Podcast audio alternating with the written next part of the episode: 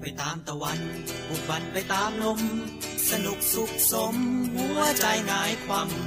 ชีพที่ยาวนาน หรือสั้นแค่เพียงคำ เอาตู้แช่น้ำแล้วเดินต่อไป เธอสอบหา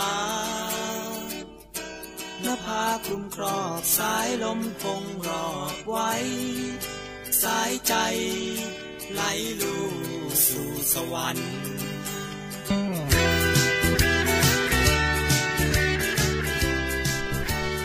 ที่ยวที่แล้ว EP 10 ครับผม ก็เอ่อเพิ่งกลับมาเลยครับ มาสดสดๆร้อนๆเลยครับ เมื่อสักผมกลับมาเมื่อวันที่ 4 นี่เองนะครับ วันนี้เราอัดรายการในวันที่ 6 ธันวานะครับ ก็ EP 10 เราก็จะชวนทุกท่านไปเที่ยวที่กัมพูชากันนะครับ เอ่อ จะพูดว่ายังไงดี อยู่ๆแบบก็ได้ไปโดยฉับพลันฮะที่กัมพูชานะครับ ก็หลังจากที่เราไปมาหลาย ๆ ที่นะครับหลาย ๆ EP เนี่ยเราก็จะได้เห็นว่าเฮ้ยเราไปกันทั้งแบบ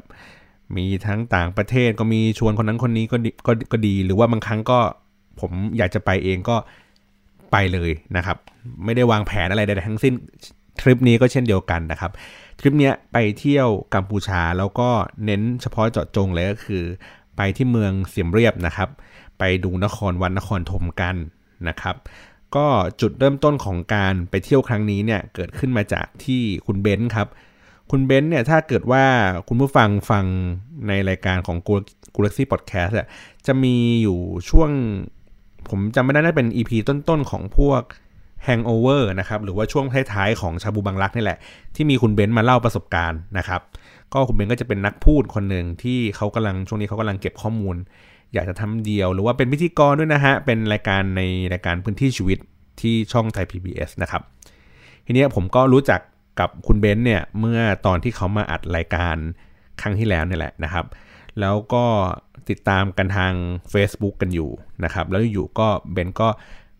พูดโปรเจกต์หนึ่งขึ้นมาว่า เอ้ยอยากจะไปถ่ายรายการนะครับที่เป็นเกี่ยวกับเรื่องของการท่องเที่ยวรีวิวท่องเที่ยวอะไรแบบนี้นะครับที่ที่นครวัดนะครับ แล้วก็ประกาศหาคนว่าหาทีมงานกันว่าเอ้ยใครจะมีเวลาสะดวกใครสนใจที่จะจะมาร่วมในโปรเจกต์นี้นะครับผมก็เสนอตัวไปในฐานะของเป็นครีเอทีฟเป็นโปรดิวเซอร์ให้กับรายการแบบนี้นะครับ แล้วก็โอเค ตกลงปรงใจที่จะไปกับเขานะครับ ก็เขาก็เป็นการฟอร์มทีม เตรียมข้อมูลเตรียมอะไรตรงนี้อะไรให้ผมเรียบร้อย ผมมีหน้าที่เพียงแค่นั่งรถไปกับเขาเฉยๆนะครับ แล้วก็ ดูหน้างานดีไซน์ตัวที่เป็นรายการอะไรต่างๆ ให้เขาอีกทีหนึ่งดังนั้นแล้วเนี่ยตัวผมเองอ่ะก็จะไม่ค่อยรู้ในเรื่องของว่าวิธีการจองวิธีการเดินทางหรืออะไรอย่างก็ตาม แต่ว่าก็จะรู้ในเวลาที่มันเกิดเหตุแล้วเท่านั้นนะครับ ก็เลยจะเล่าให้ฟังว่ามันก็จะเป็นประมาณนี้แหละ แต่ว่าไม่ได้มีการเตรียมตัวอะไรมากมายนะนะครับ ทีนี้เออผมอะแบ็กกราวก่อนเลยก็คือว่ากัมพูชาเนี่ยไม่เคยไปเลยนะเอาเข้าจริงๆแล้วเนี่ย คือแม้กระทั่งแบบอรัญญประเทศ หรือว่าด่านอะไรที่มันเป็นด่านชายแดนเนี่ยปกติแล้วเนี่ยผมเคยไปทางพม่านะครับ ก็คือไปทางแม่สายแม่สอดนะครับ ก็คือแวบแวบแวบแวบออกไปที่ชายแดนพม่านิดหน่อยนะครับ แต่ว่าทางกัมพูชาเนี่ยไม่เคยไปเลยนะครับ ไม่เคยไปที่ด่านพรมแดนหรืออะไรอย่างเงี้ยแม้กระทั่งตลาดลงเกลือเนี่ยที่มันอยู่แบบติดชายแดนเนี่ยก็ยังไม่เคยไปเลยนะครับ ก็เลยแบบ เออตื่นเต้นดีเราไม่เคยได้ไปประเทศนี้มาก่อน แล้วก็อยู่ๆก็มีคนชวนไปนะครับ ก็เลยแบบโอเค ตกลงกันไป ทีนี้วิธีการเตรียมตัวในระหว่างที่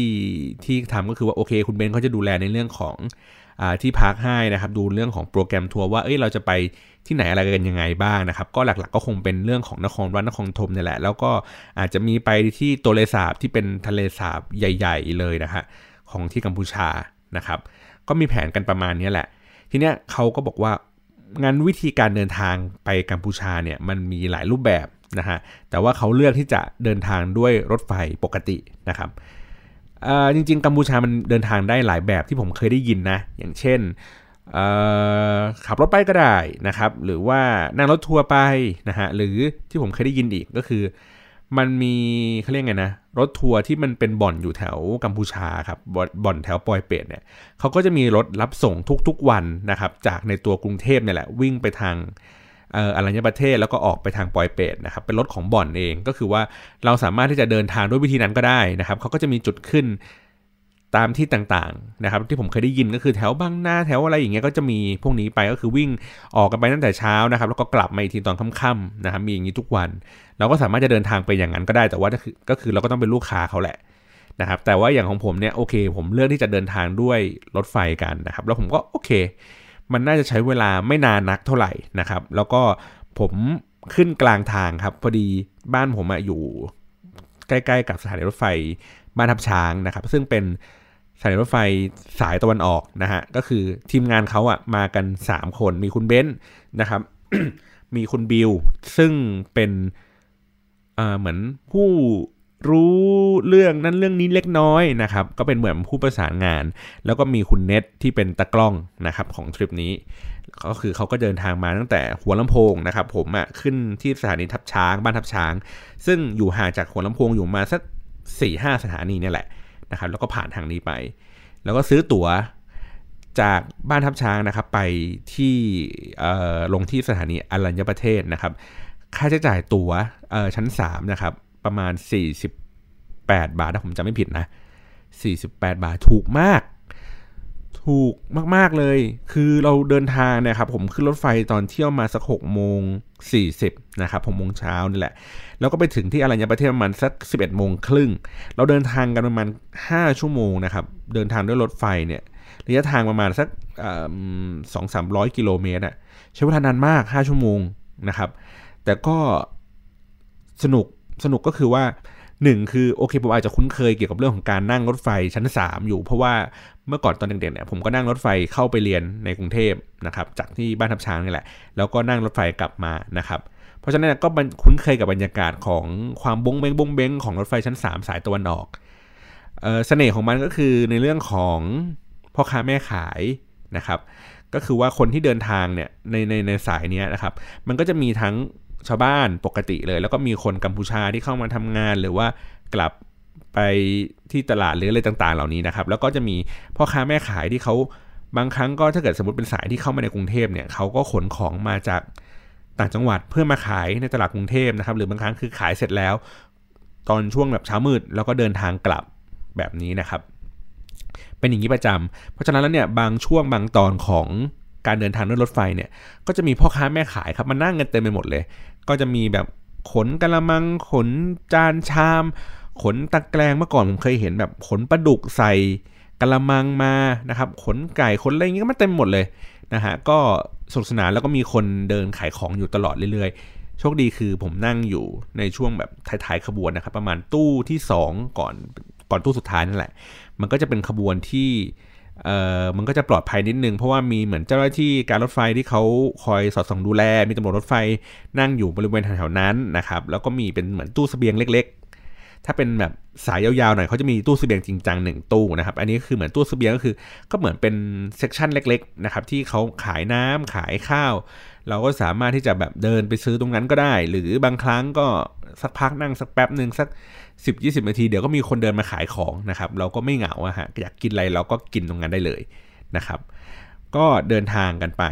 ชั้น 3 ก็อย่างที่บอกก็คือมันก็จะเป็นแบบเก้าอี้ไม้แข็งๆเลยฮะหลับกันแบบทรมานอะ่ะแต่ก็ระยะทางประมาณสัก4ี่ห้าชั่วโมงผมว่าก็ก็ยังโอเคยังพอทนอะแต่ถ้าเกิดให้นั่งชั้น3ระดับ 10 ชั่วโมงนี่คงแบบไม่ไหวปวดตูดจริงๆอะนะครับก็นั่งรถไฟไปแล้วก็สองข้างทางครับ พอมันเลยออกจาก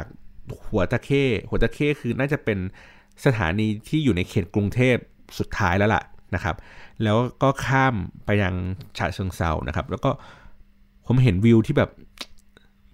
มันไม่คุ้นเคยอะเวลาเวลาเราขับรถไปตามถนนนะครับ เราจะเห็นวิวแบบหนึ่งเนาะเป็นถึงว่าเราจะเห็นแบบบ้านเรือนที่เขาแบบวางอยู่ข้างๆถนนนะครับ แต่อันนี้มันเป็นทางรถไฟซึ่งมันก็มีความเงียบสงบ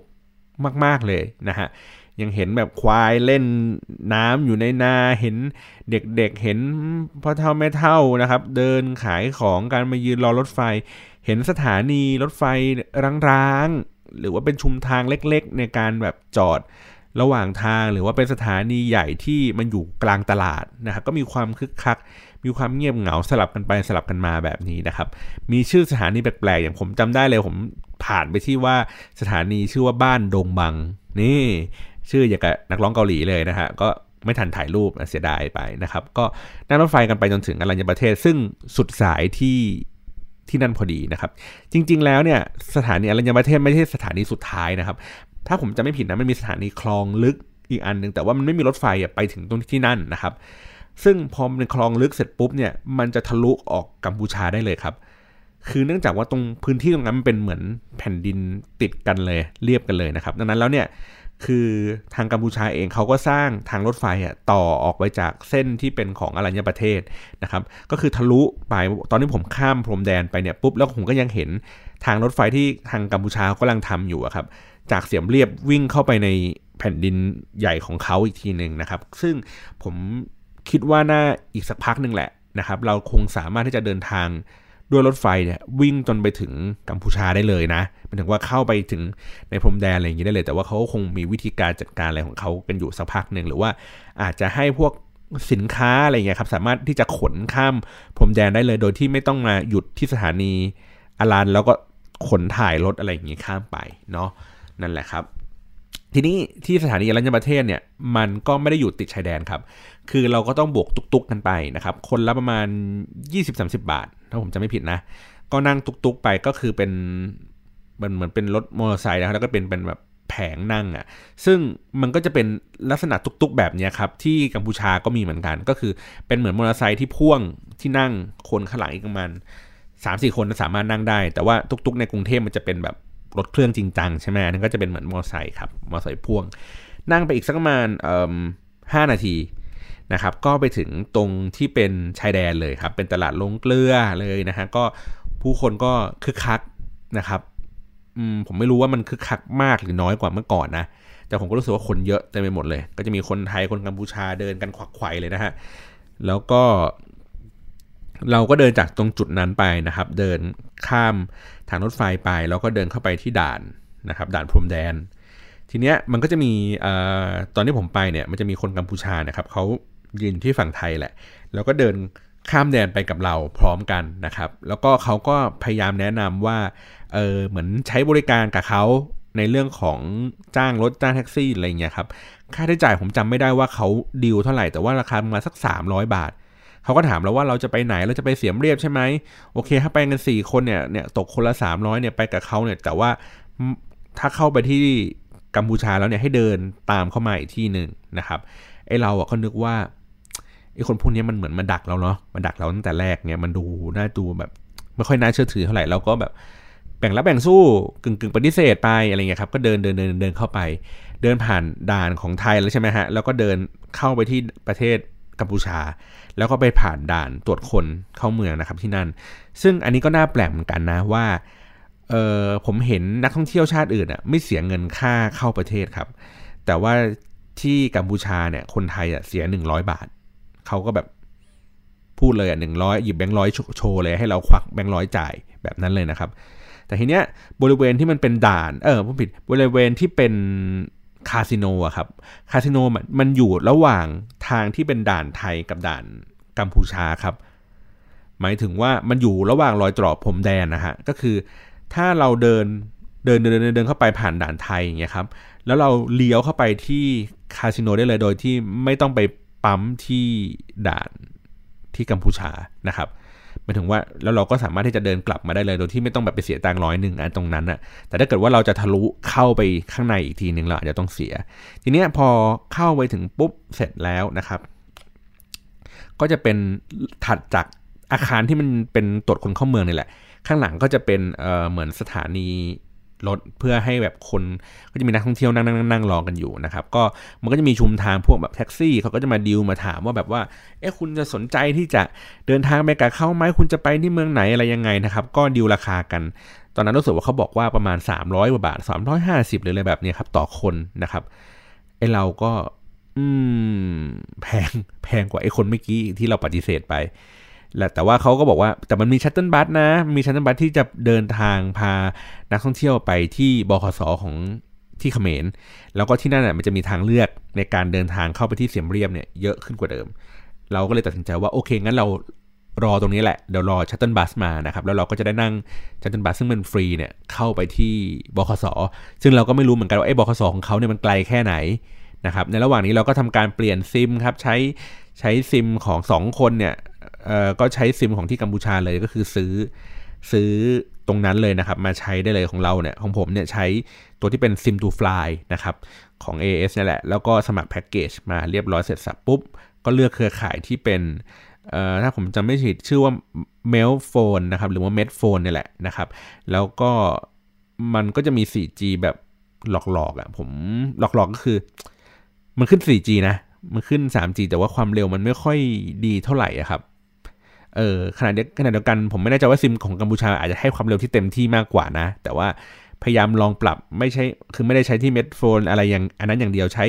อ,อ,อีกเครือข่ายหนึ่งที่ชื่อว่าเซลการ์ดนะครับหรือว่าตัวที่เป็นสมาร์ทเองก็รู้สึกว่าไม่ค่อย work เท่าไหร่เลย 3 เครือข่ายนี้นะครับก็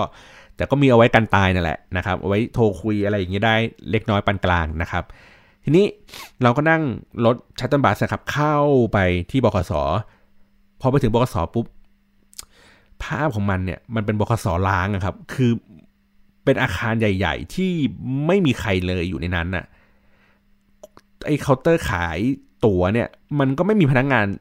ยืนนั่งอยู่ข้างในครับ ก็มีคนน่าจะเป็นแบบคนขับรถอะเดินเดินเดินเข้ามาคุยกับเราว่าแบบเออคุณจะเดินทางไปที่ไหน ร้านอาหารก็มีอยู่มาสองสามร้านซึ่งปิดหมดเลย ไม่มีใครขายครับ แต่เก้าอี้คือเต็มไปหมดเลย ก็เลยแบบเอาแล้วกูโดนแล้ว มาถึงแรกก็โดน อย่างนั้นเลยนะครับ ก็เขาก็บอกว่ามันมีรถทัวร์นะ แต่ว่ารถทัวร์คุณต้องรอ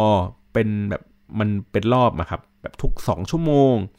คุณต้องเสียประมาณสักเก้าเหรียญในการที่จะเดินทางตรงนั้นถ้าเป็นรถตู้รถตู้ก็จะเร็วหน่อยนะครับหมายถึงว่ารอเร็วหน่อย ใช้เวลาเดินทางเร็วหน่อย ราคา 10 เหรียญแต่วันนั้นรถตู้หมดแล้ว ผมไปถึงประมาณบ่ายสองบ่ายสามเนี่ยรถตู้หมดแล้วจ้ารถตู้หมดตั้งแต่เที่ยงนะครับ เยี่ยมมาก สุดท้ายก็เลยต้องนั่งแท็กซี่ของเขาไป ซึ่งตกคนละประมาณ 12 เหรียญนนะครับ ตีเป็นเงินไทยก็ประมาณ 300 กว่าบาท นั่นแหละที่คือก็เลยอันนี้แนะนำเลยครับว่าถ้าเราเจอใครสักคนที่เขาบอกว่าราคา 300 บาทให้ไปอันนั้นเลยครับ แล้วเราก็ค่อยไปลุ้นเอาไปเสี่ยงเอาว่าไอ้รถมันสภาพมันดีไม่ดียังไงนะครับ แต่ว่าคือผมก็แค่รู้สึกว่าทำไมเราไม่ตัดสินใจนั่งแท็กซี่ไปตั้งแต่ตอนที่ข้ามชายแดนมาใหม่ ๆ นะครับแล้วก็ลั่งแบบนั้นเลย เพราะว่าเรามามัวแต่มารอ shuttle bus สุดท้ายแล้วก็เราก็นั่งแท็กซี่อยู่ดีอะไรแบบนี้นะครับอะเมื่อกี้เพิ่งนึกถึงเรื่องของอะไรนะค่าเงินนะครับ เตรียมตัวครั้งนี้รอบนี้ผมมาแลกเงินเป็นเงินไทยนะครับแลกเป็นเงินดอลลาร์สหรัฐไป 5,000 บาทนะครับ คือน่าจะเป็นคล้ายๆ เหมือนตอนที่ผมไปที่อินโดนีเซียก็คือว่า เขาไม่แนะนำเวลาเราไปแลกตังค์ครับเป็นเงินของกัมพูชา เขาไม่แนะนำให้เราแลกเป็นเงินกัมพูชาเผลอๆ เนี่ยเขาไม่มีตังค์กัมพูชาด้วยซ้ำเขาให้แลกเป็นเงินดอลลาร์ครับเพื่อให้เราไป convert ใช้กันที่นู่น ทีแรกเราก็นึกในใจว่าโอ้โหเรา convert สองต่อเนาะเราเอาเงินไทยไป convert เป็นเงินอเมริกันใช่ไหมครับเป็นเงินดอลลาร์แล้วเอาดอลลาร์ไปไป convert ให้เป็นเงินเรียลอีก ซึ่งมัน 2 ต่อมันค่าเงินมันคงคงจะหายเนาะอะไรอย่างเงี้ยครับแต่ในความเป็นจริงแล้วที่กัมพูชาครับ ค่าเงินที่ใช้กันเป็นมาตรฐานเลยคือเงินดอลลาร์สหรัฐนะครับลองลงมาใช้เงินไทยได้ เออ อันนี้แปลก แต่เงินที่คนกัมพูชาไม่ค่อยรับ ไม่ค่อยยินดีที่จะรับคือเงินเดียว ก็คือเงินบ้านเขาเองนั่นแหละ อันนี้แปลกเหมือนกันเลยครับ เพราะว่าพอผมแลกไปปุ๊บเนี่ย มันก็มีอยู่มาสักร้อยน่าจะเป็นมาสักร้อยกว่าเหรียญนนะครับ แล้วก็ค่าใช้จ่ายของผมเนี่ยก็คือจ่ายค่าเดินทางไปค่าบัตรที่เข้านครวัดไปก็หมดแล้วฮะ ห้าพันเนี่ยกินอีกนิดเล็ก ๆ น้อยๆเนี่ยก็เหลืออยู่แค่ประมาณห้าหกดอลลาร์ซึ่งมันก็ใช้ชีวิตลำบากอะ่ะสุดท้ายก็เลยต้องเลือกในเรื่องของการกดครับ เพราะว่าที่นู่นอะ่ะไม่ค่อยได้รับบัตรเครดิต เว้นแต่ว่ามันเป็นร้านที่ดีๆหน่อย ดีๆหน่อยอย่างเช่นว่าร้านขายของฝากที่ที่ไม่ได้เป็นร้านแบบตามกาดตามอะไรอย่างนี้นะ เป็นก็คืออยู่ในกาดแหละครับ อยู่ในตลาดของเขาแหละ แต่ว่ามันจะเป็นร้านที่เออน่าจะเป็น รองรับสำหรับนักท่องเที่ยวโดยเฉพาะ คือเหมือนมีคนไปทำแบรนดิ้งเป็นญี่ปุ่นเป็นเกาหลีหรือเป็นฝรั่งไปช่วยดูแลจัดการเป็นเหมือนแบบมูลนิธิทำงานพวกงานคราฟงานฝีมืออะไรต่างๆ เหล่านี้ครับ แล้วก็ขายของเป็นให้กับนักท่องเที่ยวดังนั้นคนร้านพวกนี้เขาจะรับบัตรเครดิตนะครับ แต่ว่าน้อยอะผมไปเจอก็คือมีเฉพาะร้านที่ขายของแบบนี้แหละนะครับ หรือว่าเป็นร้านที่มันมีดิวตี้ฟรีหรืออะไรเงี้ยที่มันเป็นรองรับนักท่องเที่ยวโดยเฉพาะเนี่ยก็จะมี บัตรเครดิตที่พอที่จะรับได้ แต่ที่เหลือครับรับเงินสดหมดเลย ซึ่งหมายถึงว่าเวลาผมแลกไปเนี่ยผมแลกไปน้อย เพราะนั้นเนี่ยผมก็ต้องไปกดเงินที่นู่นครับใช้บัตรเดบิตของตัวเองเนี่ยเดินไปที่ตู้ ATM ครับแล้วก็กดเงินออกมา แต่ว่าเงินออกมาไม่ใช่เป็นเงินเรียวนะมันเป็นเงินดอลลาร์ครับที่แรกก็กลัวเหมือนกันแหละแต่สุดท้ายก็ออกมาเป็นเงินดอลลาร์นะครับ แล้วก็ผมไม่แน่ใจนะว่าเออกดไม่เกินเท่าไหร่ มันจะคิดค่าธรรมเนียมนะครับหมายถึงว่าตอนนี้ผมกดอะครั้งแรกผมกด 20 เหรียญนนะครับ มันก็คิดค่าธรรมเนียม 5 ดอลห้าดอลกับห้าเหรียญเหมือนกัน คิดค่าธรรมเนียมห้าดอลเอาผมผมเรียกเป็นดอลแล้วกันนะฮะ ผมกด 20 ดอลนะครับ มันคิดค่าธรรมเนียม5ดอลก็คือว่ามันหักตังจากบัตรผมไป 25 ดอลผมลองกดใหม่ครั้งที่ 2 ผมกด 50 มันก็คิด 5 ดอลนะครับ ครั้งที่ 3 ก็กด 50 เหมือนกันก็คิดอีก 5 ดอลดังนั้นแล้วก็คือถ้า คุณจะกดเนี่ย ก็กดมาให้เยอะๆหน่อยแล้วกันครับ สักประมาณสักเอ่อห้าสิบถ้าเกิดสมมติอยู่สักเนี่ยสามสี่วันอะไรเงี้ยครับ ผมมองว่ากดมาร้อยดอลเนี่ยโอเคเลย ใช้ใช้ได้เลยครับ เสียค่าน้ำมันแค่ห้าห้าดอลแค่นั้นเองนะครับ หรือว่าถ้าไม่อยากจะกดตังออกมาครับ พกเป็นเงินไทยเยอะๆครับ ก็ได้ก็ใช้ได้ ผมตอนที่ผมไปเนี่ยผมมีเงินไทยติดตัวอยู่มาสักพันห้าร้อยบาทนะครับ ผมไปแลกร้านเนี่ยมันจะอยู่เลทที่ประมาณ 1,000 บาท ได้ประมาณ 29 ดอลซึ่งก็ไม่ได้แย่นักนะครับ บางร้านเนี่ยมันกดราคา บางร้านมันเป็นได้ยี่สี่ยี่ห้ายี่หกยี่เจ็ดนะครับ แต่ว่าร้านแถวๆ ที่เป็นเขาเรียกว่า Pub Street เนี่ยมันให้ราคาที่ค่อนข้างดีเพราะนั้นเนี่ยก็เลยอะโอเค งั้นแนะนำก็คือว่าไม่ต้องไปแลกเป็นเงินดอลลาร์เลยก็ได้ครับ พกเป็นเงินไทยกดเงินสดไทยเข้าไปนะครับ ก็สามารถที่จะใช้ชีวิตอยู่ที่กัมพูชาได้นะครับ แล้วก็บางที่เนี่ยเขาก็รับเป็นเงินไทยได้เลยนะ ไม่ต้องไป convert เป็นแลกเป็นดอลลาร์อีกด้วยซ้ำนะครับ แต่ว่าก็ขึ้นอยู่กับการพูดคุยกันถามว่าเขารับเงินไทยไหมหรืออะไรอย่างนี้นะครับ เพราะว่าผมตอนผมไปตลาดเนี่ยเขาก็เงินดอนก็รับเงินไทยก็รับครับ เงินเรียวไม่นับแฮ่โอเค ก็พอเดินทางเข้าไปที่ที่ที่นั่นนะครับ ก็คือนั่งนั่งแท็กซี่ไปแท็กซี่เนี่ยก็เป็นรถแบบเล็กซัดเลยนี่ดูหรูหรานะครับ ก็ผมเหมือนผมเคยอ่าน คร่าวๆมาแหละว่าคนที่เนี่ยใช้รถเล็กซัดกันเยอะมากนะครับ ก็ถ้าถามว่ามันเป็นเพราะอะไรคือมันโอเคก็ส่วนหนึ่งก็อาจจะมีคนที่แบบรวยมากๆ เขาก็ซื้อเล็กซัสกันได้จริง ๆ แต่ผมดูจากสภาพรถดูจากอะไรหลายๆอย่าง แล้วผมรู้สึกว่ามันน่าจะเป็นรถมือสองขายต่อมาอีกทีหนึ่งนะครับหมายถึงว่าอาจจะนำเข้าจากต่างประเทศ ซึ่งที่เนี่ยอาจจะแบบไม่เสียภาษีนำเข้าเท่าไหร่นักนะครับ มันก็เลยทำให้รถมันราคาไม่แพง นะฮะเพราะว่าที่ผมสังเกตก็คือผมเห็น PU เนี่ยเยอะมากเลย อยู่ในกัมพูชา เยอะเยอะกว่าในท้องถนนบ้านเราอีกนะทั้งทั้งที่รถ p ูเนี่ยมันมันมีค่าใช้จ่ายเรื่องของการเปลี่ยนแบตเรื่องอะไรอย่างเงี้ยอยู่พอสมควรนะ แต่ทำไมแบบที่บ้านเขาก็ไม่ได้แบบมี facility มีสาธารณูปโภคที่ดีนักในการที่จะแบบว่า ใช้ไอ้พวกแบตเตอรี่หรือว่าใช้เรื่องพวกไฮบริดอะไรอย่างเงี้ยนะครับ แต่ว่าก็มีรถเกลื่อนอยู่พอสมควรเหมือนกันเพราะนั้นผมก็เลยคิดว่าน่าจะเป็นการเทินมาเป็นรถมือสองอะไรอย่างนี้ยนะครับ ราคาก็คือสภาพดีๆหน่อยราคาก็ไม่แพงมากนะก็ขับกันได้นะครับ ก็ขับบนถนนสาย 6 ครับ ตรงออกจากชายแดนนะครับ วิ่งเข้าตัวเสียมเรียบเลยโดยตรงเป็นถนน 2 เลนที่เขาเขาพูดว่าเขาเหมือนเพิ่งทำใหม่เมื่อสักประมาณสี่หปีนี้นะครับก็จากเมื่อก่อนเป็นถนนลูกล่างก็เป็นถนนลาดยาง ก็มีความเสียวพอสมควร เพราะว่าเป็นถนน 2 เลนนะครับรถมันก็วิ่งกันเร็วอะแล้วพอวิ่งช้าอีกอันนึงก็พยายามแซง พอแซงปุ๊บมันก็จะกินอีกเลนหนึ่งที่รถกำลังวิ่งสวนพุ่งเข้าไปหา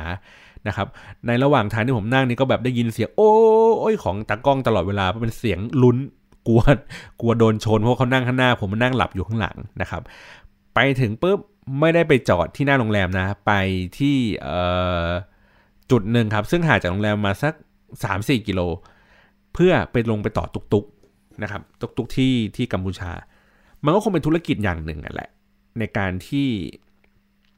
ให้ตุกตุกเป็นคนนำเที่ยวครับ ก็คือปล่อยแท็กซี่ก็ปล่อยเพื่อให้เราอะไปเจรจากับตุกตุกอีกทีหนึ่งนะฮะตุกตุกที่แรกก็บอกว่าเออเดี๋ยวเราจะพาคุณไปส่งที่โรงแรมให้ฟรีนะ แต่ว่าคุณต้องซื้อแพ็กเกจทัวร์เขาก่อนเอาฟรีตรงไหนวะ คุณต้องซื้อแพ็กเกจทัวร์เขาก่อน ทีนี้คุณจะเดินทางไปไหนบ้าง 3 วัน 4 วัน อาจจะไปที่ไหนบ้าง สรุปสุดท้ายเลยก็คือว่าเราดีลกันก็คือ เรา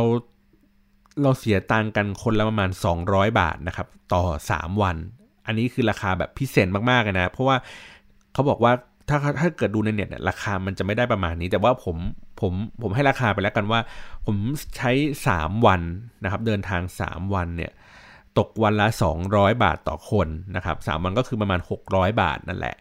นะครับ ก็เดินทาง ไปยัง 3 คือใช้เวลา 3 วันในการเดินทางไปที่ต่างๆ ก็คือหลักๆเลยก็คือเป็นเรื่องของไปนครวัดนครธมประมาณ 2 วันนิดๆนะครับ แล้วก็อีกวันหนึ่งเนี่ยในในแพ็กเกจของเขาเนี่ยก็คือเราเขาจะพาเราไปที่โตเลสาบนะครับ ซึ่งถ้าถ้านึกสภาพนึกเป็นแผนที่นะฮะ ถ้าเกิดเข้าไปที่ตัวเมืองแล้วเนี่ยทิศเหนือครับมันจะเป็นนครวัดนครธมนะครับ ทิศใต้เนี่ยจะเป็นโตเลสาบ ทางซ้ายทิศตะวันตกเนี่ยก็จะเป็นสนามบินนะครับทางขวาที่ขวามือเนี่ยก็จะคือเข้าไปในตัวเมืองหมายถึงว่าเข้าไปทางพนมเปญนะฮะมันก็จะเป็นประมาณนี้แหละทิศมันจะเป็นประมาณนี้ ดังนั้นแล้วเนี่ยเขาก็บอกว่าเวลาเขาแนะนำอะไรที่ไหนแล้วก็หรือเวลาที่เราแบบบอกแผนของเราไปเนี่ยเขาก็จะดูว่ามันไปในทิศทางเดียวกันหรือเปล่า ถ้าสมมติว่าเราบอกว่า วันนี้จะไป นครวัดแล้วก็วิ่งข้ามมาไปตนเลสาบนี้เขาก็จะไม่ยอม เพราะว่ามันคนละทิศกันมันจากเหนือลงใต้มันใช้เวลานานนะครับ อะไรแบบนี้เราก็โอเคดีลก็เรียบร้อยเสร็จสรรพก็พักไปที่โฮสเทลนะครับที่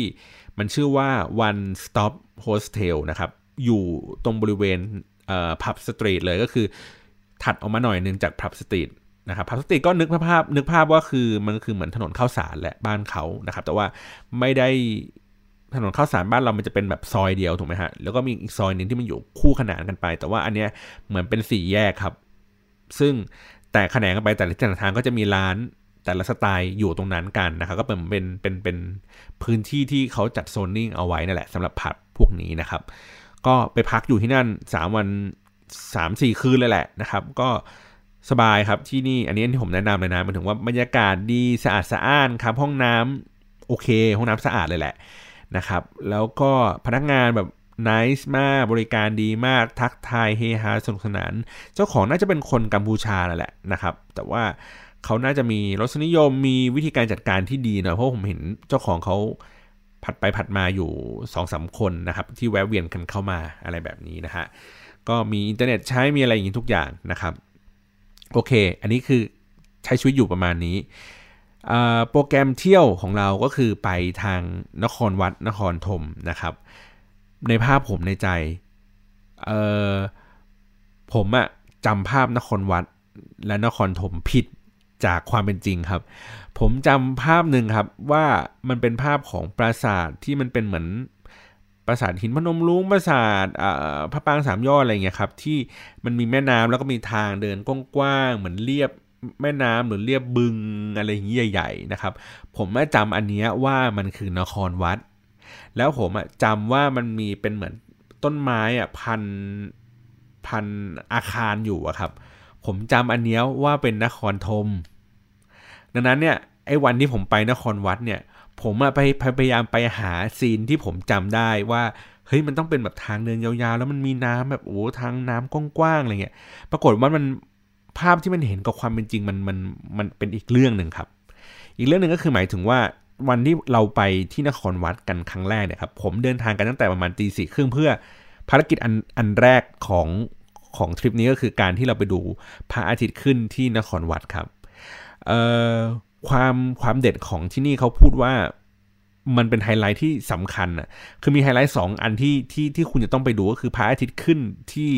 นครวัด และพระอาทิตย์ตกที่พนมบาแกงนะครับ ซึ่งอยู่ในบริเวณนครวัดนี่แหละใกล้ๆกันไม่ไกลกันนักนะครับ ผมไปดูแบบตั้งแต่แบบตีห้าเลยครับคนเหมือนประตูเพิ่งเปิดคนวิ่งกันเข้าไปนะครับ มันก็มีแต่ความมืดมองไม่เห็นนะครับ แต่ว่าไอ้ที่เราว่าไปเร็วแล้วเนี่ยก็ยังช้าคนอื่นอีกนะ เพราะว่ามันก็มีคนแบบไปตั้งกล้องอะไรเงี้ยรอกันแบบสักพักใหญ่ๆแล้วผมเอารูปเนี่ยลงทวิตเตอร์เลยนะ แล้วก็เห็นว่าหูคนมันเยอะมากประมาณแบบห้าร้อยคนนะครับคือยืนรอให้พระอาทิตย์ขึ้นนะครับ ข้างหลังนี่แหละเอ่อตั๋วที่ผมไปซื้อกันเนี่ย ก็คือออกเดินทางตั้งแต่ตีสี่ครึ่งออกจากโฮสเทลเนี่ยเพื่อไปซื้อตั๋วครับสามวัน ตั๋วสามวันเนี่ยมูลค่าต่อต่อตั๋วเนี่ยประมาณหกสิบสองหรือหกสิบแปดเหรียญนี่แหละ ซึ่งถือว่าแพงไหมผม ผมว่ามันก็นึกเอางี้ราคา 60 กว่าเหรียญเนี่ย มันก็คือตั๋ว Universal Studio ครับที่ที่สิงคโปร์ครับ อันนั้นก็ไปดูความบันเทิงแบบหนึ่ง อันนี้ก็ไปดูซากหินน่ะแต่ก็ถามว่าคุ้มไหมผมว่ามันก็คุ้มแหละนะครับ ก็เวลาไปซื้อตั๋วเขาก็จะพาไปที่เคาน์เตอร์นะฮะแล้วก็มีการถ่ายรูปติดติดกับตั๋วไว้เลยเพราะฉะนั้นเนี่ย คุณไม่สามารถเปลี่ยนได้นะครับ แต่ว่าตั๋วเนี่ยมันมีอายุนานหน่อยประมาณสัก2อสเดือนนั่นแหละ หมายถึงว่ามันสมมติถ้าผมเป็นซื้อแบบ 3 วัน วันนี้ผมไปดูไปดูที่นครวัด แล้ววันที่ 2 วันที่3อะเป็นวันไหนก็ได้ครับอีก 3 เดือนข้างหน้าสมผมดูวันแรกจบแล้วโอเคเรียบร้อยแล้ววันที่ 2 ผมอาจจะเปลี่ยนแผนไปดูที่โตเลสาบหรือเข้าเมืองหรือแม้กระทั่งกลับประเทศไทยเลยก็ตาม แล้วผมกลับมาใหม่อีกรอบในในอีกสัปดาห์ถัดมา แล้วก็มาเจาะไอ้ตั๋วเนี้ยเพื่อมาดูวันที่สองก็ได้ ผมว่ามันไม่เรียกว่าเป็นวันหรอกผมเรียกว่าเป็นครั้ง ครั้งหนึ่งมีอายุประมาณ 24 ชั่วโมงครับมันถึงว่าถ้าเจาะตั๋วไปแล้วปุ๊บคุณมีเวลาแค่หมดแค่เที่ยงคืนวันนั้นอะคุณก็ไม่สามารถที่จะแบบเที่ยวต่อได้อะไรแบบนี้นะครับ ก็เวลาเดินทางจากแต่ละจุดแต่ละวัดแต่ละอันนี้ก็ต้องใช้ตุกๆแหละ มันไม่มีรถชัตเติลบัสไม่มีอะไรอย่างนี้นะครับ แล้วก็บางหรือบางคนก็คือเช่ามอเตอร์ไซค์ขี่มาก็ได้แต่ผมไม่ทราบแล้วว่าราคาเช่าเท่าไหร่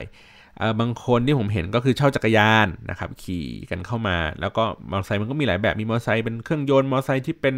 สกูตเตอร์ไฟฟ้านะครับหรือว่าแม้กระทั่งเรียกผ่านแอปพลิเคชัน เขาใช้แอปที่ชื่อว่า Pass App นะครับ Pass ผ่านนี่แหละ Pass App มันเป็นแอปเรียกรถตุกๆครับ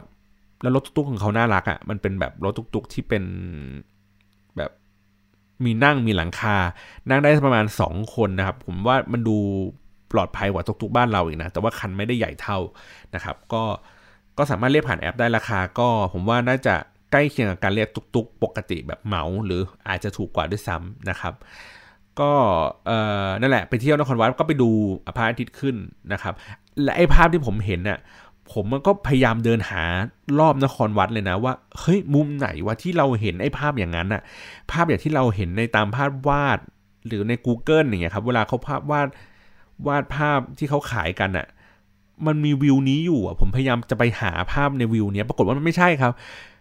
ในความเป็นจริงคือ ถ้ามันเป็นน้ำยาวๆอย่างนั้นอะมันคือด้านหน้าของนครวัดครับไม่ใช่ตัวอาคารข้างใน อันนี้อันที่หนึ่ง หรือถ้าเกิดว่าเป็นอาคารข้างในที่มันเป็นเห็นเป็นโดมชัดๆเนี่ย มันก็คือไอ้บึงที่ผมยืนรอพระอาทิตย์ขึ้นอันนั้นแหละ แต่ว่าผมมาไปยืนผิดมุม ผมไปยืนมุมด้านข้าง ผมไม่ได้ยืนมุมด้านหน้า ถ้ามุมด้านหน้าเนี่ยเรามองไปบึงมันไม่ได้มันไม่ได้ใหญ่เต็มพื้นที่ขนาดครับ มันเป็นบึงสองบึงซ้ายกับขวา แล้วตรงกลางก็จะเป็นทางเดินตรงเข้าไปในที่นครวัด แต่ว่าน้ำมันมีจริง ๆ อยู่แค่บึงเดียวคือมือบึงซ้ายมือบึงขวามือไม่มีน้ำแล้ว เออ ดังนั้นแล้วไอ้ภาพที่ที่ที่ผมเห็นอะ มันคงจะเป็นภาพของส่วนเดียวก็คือบึงทางซ้าย แล้วก็มองแล้วก็บวกกับจินตนาการของนักวาดว่า งั้นจับไอ้โดมเนี้ยมาอยู่ตรงกลางน้ำเลยแล้วกัน อะไรแบบนี้นะครับ ก็เลยแบบอ้าว หาไม่เจอเดินเดินแบบเดินนานมาก แต่ว่าครั้งแรกที่เราไปเดินเนี่ย ผมเดินทะลุทะลุทะลุเดินเข้าไปข้างในอย่างเดียวเลยครับ โดยที่ไม่ได้มีข้อมูลไม่ได้มีความรู้อะไรเลยว่า เราจะต้องไปดูอะไรก่อนหลังนะครับ แต่ว่าอีกสักประมาณสองสาวันถัดมาเนี่ยผมก็ไปดูอีกรอบหนึ่งทีเนี้ยเริ่มเริ่มอ่านจากอินเทอร์เน็ตหรืออะไรอย่างเงี้ยครับเขาก็เลยแนะนำว่าเวลาวิธีการเดินนครวัดเนี่ยเมื่อคุณเดินเข้าไปถึงตัวอาคารใหญ่ของเขาเนี่ยที่เป็นแบบพื้นที่ใหญ่ ๆ แล้วเนี่ย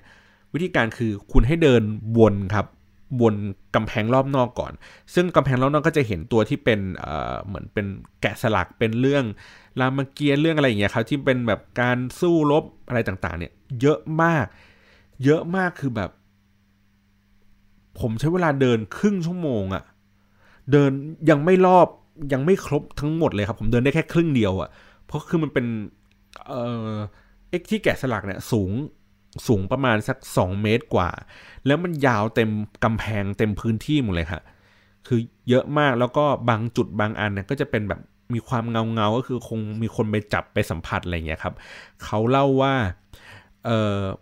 อย่างเช่นไหนไอ้พวกตัวสิงตัวม้าตัวช้างอะไรเงี้ยครับ ตัวพลักหรืออะไรเงี้ยที่มันเป็นตัวไฮไลท์อะก็จะมีความมันๆวาวๆหรือแม้กระทั่งตัวที่เป็นนางอับสรนะครับ มันที่มันเป็นเหมือนเป็นผู้หญิงแล้วก็ ด้านบนก็จะเปลือยเปลือยหน่อยบางครั้งบางตัวเนี่ยก็จะเป็นเป็นแบบตรงบริเวณหน้าอกเนี่ยเขาก็จะมันๆวาวๆเพราะว่าเหมือนมีคนไปรูปๆถูๆเพื่อเหมือนแบบขอลูกอะไรแบบนี้นะครับ ก็เออก็ก็ก็แปลกดีเหมือนกันนะครับ แล้วก็ด้านในเนี่ยก็จะเป็นอาคารแบบสูงเลยแบบยิ่งใหญ่เลยครับเป็นโดมใหญ่ ๆเลยนะครับ ก็รายละเอียดความสำคัญความน่าทึ่งอะไรของมันเนี่ยค่อยไปอ่าน Google แล้วกัน แต่ผมพูดคร่าวๆว่า เออนครวัดว่าใหญ่นะครับ นครธมเนี่ยใหญ่กว่านครวัดสามสี่เท่า เพียงแต่ว่านครธมอะผมก็นึกว่ามันคือไออาคารที่มันมีไอ้ต้นไม้มันพันตรงนั้นอยู่ไม่ใช่ครับ นครธมคือเหมือนเป็นเมือง ซึ่งประกอบไปด้วยวัด ประกอบไปด้วยอาคารหลาย ๆ แห่ง แล้วก็มีเอกลักษณ์ที่มันต่างกันนะครับไซส์ของของอาคารที่มันอยู่ในบริเวณนครธมเองเนี่ย ไม่ได้มีขนาดที่ใหญ่กว่านครวัดนะครับแต่ว่ามีจำนวนที่มากหลากหลายเต็มไปหมดเลยนครวัดเป็นเป็น area เดียวเป็นเป็นพื้นที่เดียวที่มีอาคารนี้อยู่นะครับนั่นแหละแล้วก็โอเคออกมาจากตรงนั้นปุ๊บผมก็เลยเข้าไปในโซนที่เป็นนครธมนะครับนครธมก็จะมีไฮไลท์สำคัญอย่างเช่นประตูที่มันเป็นทางทางเข้าหลักนะครับเขาเรียกว่า Victory Gate Victory Gate เนี่ยที่ที่ที่เจอที่ที่มันมีความโดดเด่นก็คือ สะพานนะครับคือเหมือนเขาก็จะขุดคูรอบๆใหญ่ ๆ เลยนะฮะเหมือนอารมณ์เหมือนคูเมืองเชียงใหม่อะแล้วก็จะมีทางสะพานข้ามไป ซึ่งซึ่งเป็นสะพานหินนะครับ ข้ามเข้าไปในเมืองนั่นอีกทีหนึ่งข้างๆสะพานเนี่ยก็จะเป็นเหมือนคนกำลังเหมือนชักกะเย่อครับ แต่ว่าหน้าหน้าเป็นรูปแบบยักษ์หรืออะไรเงี้ยครับ ชักกะเย่อแล้วก็ด้านหน้าปลายเชือกต้นเชือกเนี่ยก็จะเป็นเหมือนพญานาคนะครับ แล้วก็ คือน่าจะเป็นเดาว่าน่าจะเป็นประตูชัยชนะเวลาเขาไปลบไปสู้อะไรสักอย่างหนึ่งเขาก็จะเดินเฉลิมฉลองผ่านไอ้ประตูเนี้ยเข้าไปนะครับ ด้านในเนี่ยก็มีเอ่อผมจำชื่อไม่ได้แต่ผมจำชื่อได้แค่ไม่กี่อัน อันนึงที่ที่จำได้ก็คือตัวที่เป็นบายนบายนคือเป็นอาคารที่เหมือนเป็นสถูปสูงสูงสูงสูงเหมือนเป็นพระปรางอะครับ สูงสูงเต็มไปหมดเลยเต็มไปหมดนี้คือเป็น 10 อัน แล้วแต่ละอันน่ะที่มันเป็นโดมสูงๆไปอะครับ แกะสลักเป็นหน้าคนสี่ด้าน หมดเลย ทีนี้ก็แอบสังเกตนะครับว่า เขาถ่ายรูปกันก็คือเขาพยายามหันหน้า หันหน้าเข้าไปหาตัวรูปที่มันถูกแกะสลักอะครับ ที่มันเป็นหน้าคนนะฮะหันหน้าเข้าไปหาเขาเพื่อให้เห็นว่าเขาแกะสลักเป็นหน้าคนเนี่ยสเกลมันได้ แบบเดียวกับหน้าคนจริง ๆ เลยนะครับเหมือนเอาหน้าเราไปเทียบกับหน้าที่เขาแกะสลักเนี่ยแหละ ทีนี้ผมไปดูแล้วผมก็รู้สึก อึ้งครับ อึ้งและทึ่งอยู่ อยู่ก็คือว่า คือมันเยอะ เยอะ เยอะมากจริงๆหมายถึงว่า มันเต็มไปด้วยใบหน้าคนเยอะไปหมดเลย แล้วก็นึกสภาพว่าที่เนี่ยครับ เป็นอารยธรรมสมัยเมื่อสักประมาณแบบคริสตศตวรรษที่ 7 ถึงคริสตศตวรรษที่ 10 นะครับ ซึ่งวัฒนธรรมการ แกะสลักหน้าคนเนี่ยครับการปั้นเป็นรูปหน้าคนเป็นอะไรต่างๆ เหล่านี้ครับมันถูกเริ่มต้นมาจากทางแบบทางยุโรปอะทางโรมันในการที่เขาปั้นเป็นหน้าเชฟเป็นอะไรอย่างเงี้ยต่างๆนะครับ แล้วก็มันก็เป็นส่งผลวัฒนธรรมมาถึงทางพุทธศาสนาทางอินเดียนะครับ แล้วก็แบบส่งต่อกันมาอีกทางขอมเนี่ย เพราะว่ามันเป็นเขาเรียกไงมันเป็นความความรู้ความไฮเทคอย่างหนึ่งก็คือ ปกติแล้วเหมือนเราวาดรูปเนี่ยครับเราวาดรูปโดยที่เราไม่มีความรู้ในเรื่องของสเกลอะในการเรื่องของใบหน้าในการตีว่าเฮ้ยหน้ามันเป็นสมมาตรกันนะ มันต้องแบ่งครึ่งมันต้องแบ่งเป็นสัดส่วนนะครับ อันนี้หูมันต้องเท่ากันหูมันต้องอยู่ตำแหน่งนี้ตำแหน่งนั้นซึ่งไอ้สเกลเหล่านี้มันคือความรู้ที่เรา มันต้องมีคนสอนนะครับ ถ้าเราเหมือนเราวาดรูปหน้าคนเอง แล้วมันไม่มีคนมาสอนว่า ว่ามันต้องว่ายังไง มันต้องตีสเกลมันยังไง มันจะเพี้ยนนะครับ มันจะไม่มันจะไม่แม่นอะแสดงว่าคนพวกนี้มันมีความรู้แบบสูงมากในการแกะสลักหน้าคนขนาดใหญ่แบบสองเมตรอย่างเงี้ยแล้วมันเต็มบริเวณนั้นโดยรอบไปหมดเลยเพราะเนี่ยคืออารยธรรมเขาต้องแบบดีมากๆ เฟื่องฟูมากๆเลย ถึงสามารถที่จะแบบทำสถาปัตยกรรมแบบนี้ได้นะครับ หรือแม้กระทั่งบางมุมบางบางบางอาคารที่ที่เราไปเนี่ยครับก็คือผมไม่แน่ใจชื่อว่าอะไรน่าจะเป็น พระขันเออน่าจะเป็นเหมือนปราสาทพระขันนะครับ ที่เข้าไปเนี่ย มันก็มีความใหญ่โต แต่ว่าอย่างที่บอกคือว่าบางครั้งคือซากปลักหักพังมันมันมันเยอะครับ จนเราไม่เห็นว่า หรือบางคนอาจจะแบบไม่ได้สังเกตว่าแบบเออมันอะไรที่มันน่าไปดูเราเห็นแค่ความใหญ่เฉยเห็นแค่อาคารมันมีความสูง มันมีการแกะสลักที่มันดูคล้าย ๆ กันหมด แต่ว่าดีเทลบางอย่างที่มันที่มันแตกต่างไปอย่างเช่น ในในใน ในปราสาทพระขันเนี่ยมันมีอาคารอันหนึงครับ ซ่อนตัวอยู่ทางทางทางทางซ้ายมือทางขวามือนะครับ ก็คือมันมีอาคารหลักอยู่เหมือนเหมือนนครวัดแหละมันก็จะเป็นแบบสี่เหลี่ยมจัตุรัสมีอาคารตัวใหญ่ๆนะครับ แล้วก็เป็นห้องหลาย ๆ ห้องลดหลั่นกันไป อันนี้เป็นอาคารอยู่ทางปีกซ้ายปีกขวาของบริเวณนี้แหละ ความน่าสนใจของมันก็คือมันมี 2 ชั้น ปกติแล้วเนี่ยครับในในในในนครวัดเนี่ยไอ้สถูป ไอ้โบสถ์หรือว่าห้องอะไรที่มันสูงที่สุดก็คือ มันก็มีมีเพียงแค่ชั้นเดียวครับ ก็คือเรามองไปมีเสาแล้วก็มีเป็นคานขึ้นไปข้างบนให้มันดูสูงเฉยๆนะครับก็คือมีเพียงแค่ความสูงนั้นแต่อันนี้มันเป็นอาคาร 2 ชั้น 2 ชั้นก็คือมันมีเสาวางไว้อยู่ครับ แล้วก็มีคานวางทับตรงนี้ทีปูพื้น แล้วขึ้นเสาอีกรอบหนึ่งนะครับ แล้วก็ข้างบนก็เป็นหลังคาไออาคารสองชั้นที่สร้างด้วยหินเนี่ยมัน คือผมดูเว็บแรกอะนึกว่านึกว่าเป็นอาคารโรมันอะเพราะว่าการการแกะสลักไอเสาหินเนี่ยมันมันมีสไตล์ที่มันดูคล้ายๆกันนะครับ ผมก็เลยรู้สึกว่าเฮ้ยวัฒนธรรมที่คือมันเป็นเมืองที่มีความรุ่งเรืองมากๆ หมายถึงว่าเขาก็สามารถที่จะ import สิ่งที่ดีที่สุด หรือว่าอะไรนะ นวัตกรรมหรือเทคโนโลยีอะไรที่เจ๋งที่สุดในในยุคนั้นนะครับ หรือว่ายุคก่อนหน้านี้มาทำให้มันมีความยิ่งใหญ่มากกว่านั้นได้ เออ เพราะฉะนั้นแล้วผมว่ามันแบบ เฮ้ยมันน่าทึ่งมากในเรื่องของการไปไปดูในเชิงสถาปัตยกรรมนะครับ แต่ว่ามันจะน่าทึ่งกว่านั้นอีกถ้าเกิดว่าคุณมีความรู้ในเรื่องของพวกวัฒนธรรม พวกเอ่อเขาเรียกไงนะประวัติศาสตร์ หรือว่าเรื่องของโบราณคดีนะครับ การไปนครวัดนครธมถือว่าแบบถ้ามีความรู้เรื่องพวกนั้นเนี่ยมันสนุกมากเลยนะครับ แต่ว่าบางบางบางความรู้บางอันเนี่ยผม ผมแบบไม่ได้เจอจากในเน็ตนะในเน็ตก็จะมีคร่าวๆก็คือว่าเขาก็จะพูดว่าที่นี่ ที่นครวัดนครธมเนี่ยมันเป็นเมืองขนาดใหญ่ น่าจะมีการคาดการ์ว่ามีประชากรอยู่ในบริเวณนี้ครับ มากจนถึงประมาณเกือบล้านคน ซึ่งน่าจะเป็นเมืองแรกของโลกที่จะมีประชากรเยอะขนาดนั้นนะครับ เป็นแบบเหมือนเป็นเมืองที่มีหนึ่งล้านคนครั้งแรกของโลกก็คือที่นี่แหละ ที่เขามีการคาดการณ์นะเพราะว่าผมดูแล้วแบบสถาปัตยกรรมมันยิ่งใหญ่มากแล้ว มันมันมันมันต้องใช้คนจำนวนมากมาก ๆ เลยครับในการสร้างให้มันเสร็จ เขาบอกว่านครวัดใช้เวลาประมาณ 30 ปีในการสร้างให้เสร็จ ซึ่งด้วยเทคโนโลยีที่มันมีอยู่ เราไม่มีเคนเราไม่มีเครื่องตัดเลเซอร์ เราไม่มีอะไร เรามีเพียงแค่แบบแรงงานคนอย่างเดียวเนี่ย มันสามารถสร้างอาคารได้ใหญ่ขนาดนั้น สร้างให้มันแบบปราณีตได้ขนาดนั้นเพราะฉะนั้นเนี่ยมันต้องใช้ทรัพยากรอยู่สูงมาก ๆเลยนะครับ ทีนี้ผมไปเจออีกอันหนึ่ง คือหลังจากไปเที่ยวสองสามวันเนี่ยโอเคคร่าวๆก็คือว่าไปดูในที่ในมุมต่างๆนี่แหละ ดูอาคารตรงนั้นอาคารตรงนี้ไป เจออาคารที่มันแปลกๆก็คือว่าบางอันก็สร้างซะสูงเชียนะครับ เราต้องเดินกันไปแบบจนเมื่อยเลย มันเหมือนมีอ่าแล้วบนยอดก็จะเป็นเหมือนเป็นกรอบประตูหน้าต่างอะไรสักอย่างหนึ่งนี่แหละ ผมก็ไปในในในในทวิตเตอร์เลยในไอจีนี่แหละ ผมก็บอกว่าแบบประตูสู่สวรรค์อะไรแบบนั้นนะครับ หรือว่าบางอาคารเนี่ยก็จะเป็นเดินเราต้องเดิน ข้ามบึงเข้าไปนะครับเป็นสะพานไม้ และข้างในเนี่ยก็จะเป็นนาคพันนะครับก็คือเหมือนเป็นอาคารอยู่กลางน้ำนะฮะซึ่งที่แรกผมคิดในใจว่ามันแปลกตรงไหนวะมันก็แค่ไอ้ข้างนอกมันก็เป็นน้ำอยู่แล้ว แล้วก็แค่ไปเจาะพื้นดินนะให้น้ำมันไหลเข้าไปท่วมได้ตรงนั้นน่ะก็จบแล้วนี่หว่า ปรากฏไม่ใช่ครับ วันที่ผมก่อนจะกลับ ผมไปนั่งกินกาแฟอยู่ในในในตัวเมืองเสียมเรียบนะครับ แล้วก็ชื่อร้านกาแฟว่าเอ่อ The Little Red Fox นะครับ มันก็เป็นร้านกาแฟแบบปกติธรรมดาเนี่ยแหละ แต่ว่ามันอยู่ในโซนที่เขาเรียกว่าเป็นเหมือนโซนฮิปสเตอร์ที่เกิดขึ้นใหม่ในในในในเสียมเรียบนะครับ ไม่ได้ไกลจากที่โรงแรมผมที่ผมพักเท่าไหร่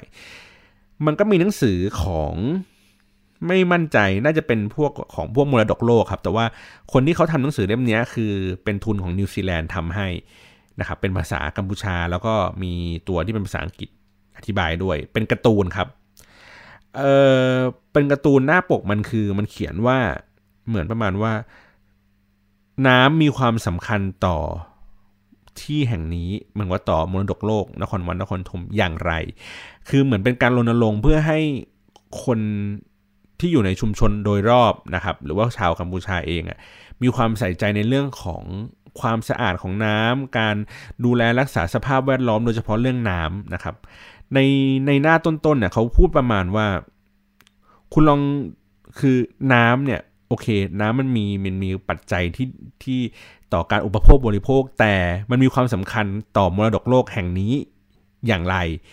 นะครับหนึ่งก็คือเขาบอกว่าน้ำคือตัวพยุง โครงสร้างทั้งหมดที่อยู่ในนครวัดนครธมหมายถึงว่าเอ่อ ตัวน้ำเองนะครับมันมันทำให้มันทำให้พื้นดินมันเหมือนเขาเรียกไงนะเหมือนเป็นตัวกำแพงกั้นนะครับ ถ้าเป็นถ้าเป็นปัจจุบันก็คือปัจจุบันก็คือมีเสาเข็มถูกไหมครับเพื่อรองรับน้ำหนักก็คือน้ำหนักก็จะลงมาด้านล่างมามาที่พื้นนะครับผ่านตัวเสาที่มันลงเข้าไป แต่ทีเนี้ยอาคารเหล่านี้มันไม่มีเสาหรือครับมันเป็นหินทับทับทับทับทับกันไปดังนั้นเนี่ยเขาไปไปขุดคูครับ แล้วเอาน้ำใส่เข้าไป เพื่อเหมือนบีบกระชับให้ ให้พื้นที่ที่ตรงกลางที่มันเป็นปราสาทนะครับ มันไม่สุดตัว เพราะว่ามันมีน้ำล้อมรอบเหมือนเหมือนเหมือนเราก่อกองทรายครับ แล้วเราเอามือกันไว้ซ้ายขวา และไอ้มืออันนั้นมันคือน้ำที่มันเป็นคูที่คอยดันไม่ให้พื้นที่ตรงกลางมันสุด เพราะน้ำหนักของหินนะครับ ดังนั้นแล้วเขาบอกว่าถ้าเราไม่รักษา สิ่งแวดล้อมเราไม่รักษาน้ำเราไม่มีการจัดการบริหารน้ำที่ดีเนี่ย มันทำให้น้ำที่เคยล้อมรอบนครวัดนครธมเนี่ย หรือว่าน้ำตามแหล่งต่างๆเนี่ยมันหายไปมันน้อยลงพอมันน้อยลงเสร็จปุ๊บมันทำให้ความแข็งแรงของอาคารเหล่านั้นมันน้อยลงด้วยนะครับ มันน้อยลงเสร็จปุ๊บมันก็เลยทำให้อาคารเหล่านั้นมันซุดตัว หรือมันพังทลายลง เออ ผมก็แบบเฮ้ยผมเพิ่งเจอไอ้ไอ้เรื่องนี้เหมือนกันนะแล้วก็หรือไอ้อาคารที่ผมบอกครับ ที่มันเป็นนาคพันอยู่ในน้ำอะเขาบอกว่าจริง ๆ แล้วมันไม่มีในในหนังสือเล่มนั้นนะบอกว่ามันไม่มีทางที่น้ำไหลเข้าไปในนั้น เพราะว่ามันเป็นเขาขุดเป็นดินหมดเลยครับ ไม่ได้สร้างท่อไม่ได้เลย แต่ว่าน้ำที่มันผุดขึ้นมาคือ น้ำมันซึมจากใต้ดินนะครับ แล้วก็ขึ้นมาอยู่ตรงนั้นเอง ด้วยเทคโนโลยีอะไรก็ไม่รู้ แต่ว่าเขาบอกว่ามันใช้วิธีการแบบนี้ ผมก็เลยแบบว่า โอ้โห คือแบบ คือคือเราเพิ่งมาเจอไอ้ไอ้ไอ้แหล่งความรู้อันนี้ที่ไม่มีอยู่ในอินเทอร์เน็ตที่ผมหายังไม่เจอนะ แล้วก็ตอนที่เราไปดูเนี่ยมันอาจจะไม่ไม่ได้มีไกด์เพื่อมาแนะนำว่าแบบว่าเฮ้ยสถาปัตยกรรมอย่างนี้มันมันมันมันอยู่ได้ยังไงอะไรเงี้ยครับ ก็เลยรู้สึกเออทึ่งดีเหมือนกันในเรื่องของเทคโนโลยีในเรื่องของการก่อสร้างนะครับ ก็เอนจอยมากอยู่ที่นู่น 3 วันเลยครับ ไป 3 วันติดกันเลย แล้วก็ไปในแทบจะไม่ซ้ำที่กันเลยนะครับ ไปที่ซ้ำที่ก็คือไปเพียงแค่ นครวัดอย่างเดียวเพราะว่าวันแรกเราใช้เวลาอยู่กับมันค่อนข้างน้อยเพราะเราต้องไปที่อื่น วันที่ 2 ก็เลยเหมือนแบบกลับไปเก็บรายละเอียดอีกรอบหนึ่งเพื่อไปดูไอ้อะไรนะแกะสลักหินตามกำแพงนะครับ นั่นแหละ ซึ่งผมอธิบายแค่นี้แหละครับ นครวัดคือคุ้มค่ากับการที่คุณเสียตั๋วนี้ไปนะครับ แล้วก็ถ้าคุณมีเรื่องของความรู้หรือว่าอาจจะแบบเต็มข้อมูลหนังสือ ไปหน่อยนึงไปตามรอยไปอ่านเนื้อหาหรือหรืออะไรแบบนี้นะครับ หรือว่าเป็นไกด์บุ๊กของฝรั่งอะไรอย่างนี้ก็ได้ครับ มันก็จะช่วยทำให้เรารู้สึกว่าไปในตามจุดต่างๆ แล้วมันดูสนุกขึ้น แต่ว่าทริปนี้ที่ผมไปเนี่ยผมไม่ได้ไปตามจุดที่เขาแนะนำอย่างเช่นไอ้ตัวที่มันเป็นกำแพงที่มันแกะสลักเนี่ยครับผมก็ไปดูแล้วก็จินตนาการเอง เออ อันนี้มันเป็นแบบ ไอไอโซนนี้มันเป็นทหารมันดูเป็นระเบียบเนาะแต่อีกโซนหนึ่งมันกำลังคงกำลังสู้กันอยู่มันกัดแขนขากันขาดอะไรเงี้ยอันนี้มันเป็นตัวที่ถือโล่เฮ้ยเป็นกัปตันเมกาเว้ยไอตัวนี้ถือธนูเป็นเอ่อฮอกอายเว้ยอะไรเงี้ยคือเราก็เหมือนจินตนาการกันไปให้มันดูสนุกสนุกแต่ว่ามันก็ไม่ได้มีความรู้อะไรนะครับก็แต่ว่าแนะนำว่าถ้าเกิดใครอยากจะเป็นแบบสายสาระนิดนึงลองหาข้อมูลเพิ่มเติม แล้วก็เดินไปตามรอยดูไอ้เรื่องพวกนั้นก็ได้ครับ ก็จะสนุกดีเหมือนกัน ทีนี้นอกเหนือจากนครวัดจริง ๆ มันมีตัวเลสาบ แต่ว่าผมไม่ได้ไป เพราะว่าไอ้ตุกๆของผมอะเขาบอกว่าถ้าคุณจะไปตัวเลสาบอะคุณจะไปแล้วคุณไม่เจออะไรนะ เพราะผมจะไปส่งคุณอยู่เพียงแค่ริมตลิ่ง คุณต้องนั่งเรือเข้าไปอีกครับ 20 ดอลลาร์เพื่อเข้าไปดูวัฒนธรรมด้านในทะเลสาบ ผมก็เฮ้อไม่มีตังค์ไม่ไป ก็เลยเปลี่ยนแผนว่าวันนั้นก็เลยว่างเลยครับ ก็เลยเที่ยวในเมืองอย่างเดียวนะครับ ก็ไปดูพวกตลาดดูอาหารการกินนะครับ ทีนี้อาหารการกินบ้านเขาเนี่ยมา ลักษณะคล้ายๆบ้านเราครับ มันมีเมนู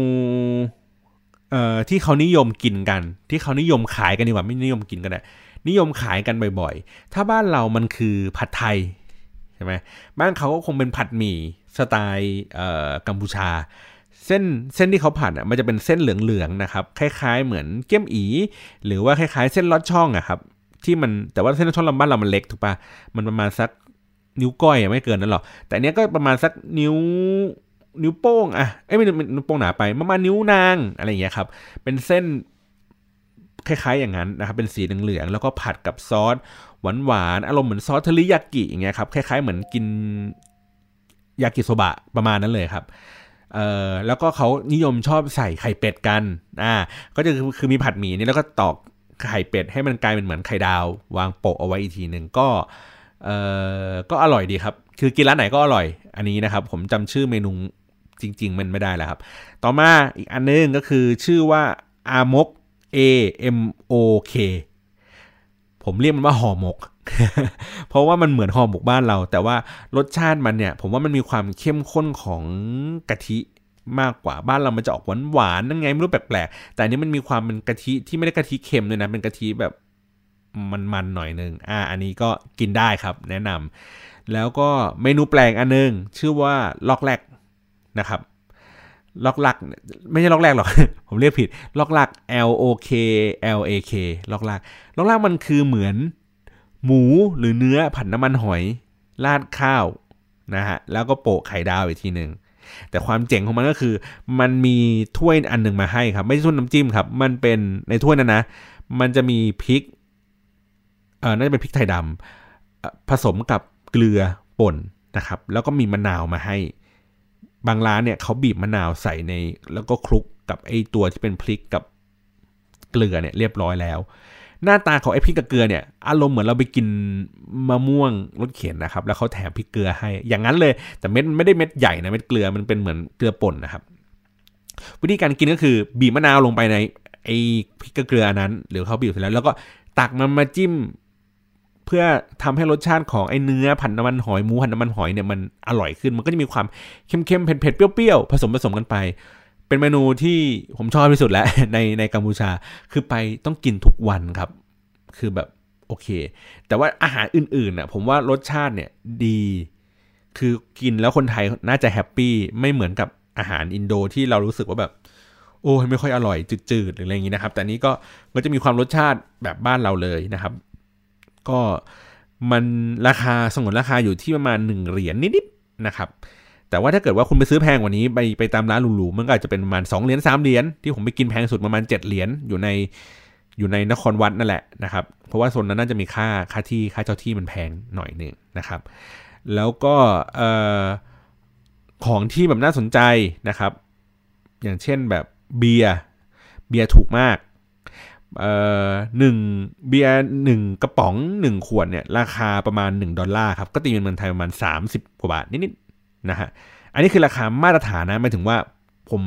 เดินไปกินร้านข้าวเนี่ยก็คือแพงสุดคือ 1 ดอลลาร์นั่นแหละ แต่แสดงว่าร้านอื่นอาจจะขายถูกกว่านี้ก็ได้นะ หรือบางร้านบางผับครับ ขาย draft beer เบียร์ใส่แก้วอะครับเบียร์สดใส่แก้วเอ่อราคา 50 เซนต์ 50 เซนต์ตีเป็นเงินไทยก็ประมาณ 15 บาท 20 บาทนะครับ ถูกมากถูกมากก็เป็นสวรรค์ของการกินเบียร์แล้วมันไม่ได้มีเบียร์ปกติเชนปกติครับ ที่นู่นก็จะมีเบียร์ชื่อว่าเป็นพวกเอ่อCambodia เบียร์อังกอร์นะครับ อันนี้คือเบียร์พื้นฐานปกติของเขา เบียร์ฝรั่งก็มีให้กินนะครับ แต่ว่าแบบเบียร์สิงห์ก็มี เบียร์ช้างก็มี หรือเบียร์ craft beer ก็มีครับ เป็นยี่ห้อที่ชื่อว่า Kingdom หรือยี่ห้อชื่อว่าเชียงใหม่ที่เขาโรงงานเขาผลิต คือมันเป็นแบรนด์คนไทยอะแต่ว่าโรงงานผลิตที่กัมพูชา เพราะว่าด้วยกฎหมายของของบ้านเรานะฮะก็จะมี craft beer เบียร์อะไรแบบแปลกๆเนี้ยก็จะมีมาหรือว่าโค้กหนึ่งกระป๋องก็ประมาณ 60 เซนนะครับที่นู่นก็จะมีเป็นเอ่อ โค้กวานิลาเพียบเลย เราก็กินกันเปรมมาก เพราะว่าโค้กวานิลาบ้านเรานี่แพงนะครับ มันตกละกระป๋องประมาณ 40 บาท แต่ที่นู่นกระป๋องเขาไม่ถึง 30 บาทเลย ก็สนุกสนานกันดี หรือตัวที่เป็นโฮกาเดนก็ราคาถูกถูกนะครับ ที่นี่ราคาที่นู่นอะซื้อประมาณสักห้าสิบาทห้าสิบหกสิบาทบางไทยก็ขายเป็นร้อยนะครับ ก็แล้วแต่คนชอบนะฮะ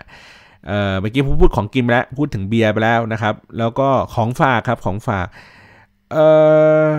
ที่ผมไปดูเนี่ย มันก็จะมีที่ที่ที่ชอบนะ มันจะเป็นเหมือนกองทุนหรือว่าเป็นมูลนิธิอะไรสักอย่างนะครับ ที่เขาที่เขาทำของพวกนี้เพื่อพัฒนาคุณภาพชีวิตชาวบ้าน อาจจะเป็นพัฒนาชีวิตสตรีหรือว่าเด็กอะไรอย่างนี้ต่างๆนะครับแล้วก็บวกกับงานดีไซน์ออกมาก็เลยเป็นงานดีไซน์ที่สวยๆนะครับเป็นงานที่เรารู้สึกว่าเราเวลาเราซื้อแล้วเนี่ย คือของมาดีไซน์สวยด้วยแหละอย่างหนึ่งมันดูมันไม่ได้ดูมีความลกเทอะทะอะไรแบบนักท่องเที่ยวปกตินะครับ แล้วก็ของมันก็ให้ประโยชน์ต่อการอุดหนุนกิจการที่ดี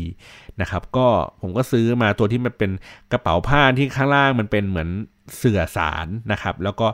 ตัวผ้ามันเองอะ่ะมันก็จะเป็นลายสีสันเหมือนผ้าบาติกดูสวยๆนะครับ ข้อดีของมันก็คือมันสามารถรับน้ำหนักได้ประมาณ 6-8 กิโลเลย ซึ่งเป็นกระเป๋าผ้าที่มันค่อนข้างที่จะ แข็งแรงดูทนกว่ากระเป๋าผ้าปกติ ผมก็เลยซื้อกันนั้นมามาฝากเขานะครับ แล้วก็ตัวที่เป็นใส่น้ำบาดหรือว่าตัวที่เป็นสมุดโน้ตนะครับที่มันเป็นลายเหมือนลายเสือบ้านเราเลยครับ แต่ว่าสีสันมันจะสวยกว่านะครับ แล้วก็ซื้อกระเป๋า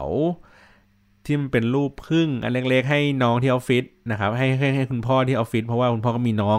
ตัวเล็กอยู่มาสักขวบกว่าขวบสองขวบแล้วล่ะ ก็เลยเออเห็นกระเป๋ามันน่ารักดีก็เลยซื้อซื้อไปฝากเขานะครับเออแล้วก็ของที่ไม่กล้าซื้อนะครับก็จะเป็นพวกแบบโคกของแบรนด์เนมเพราะเราเพราะเรา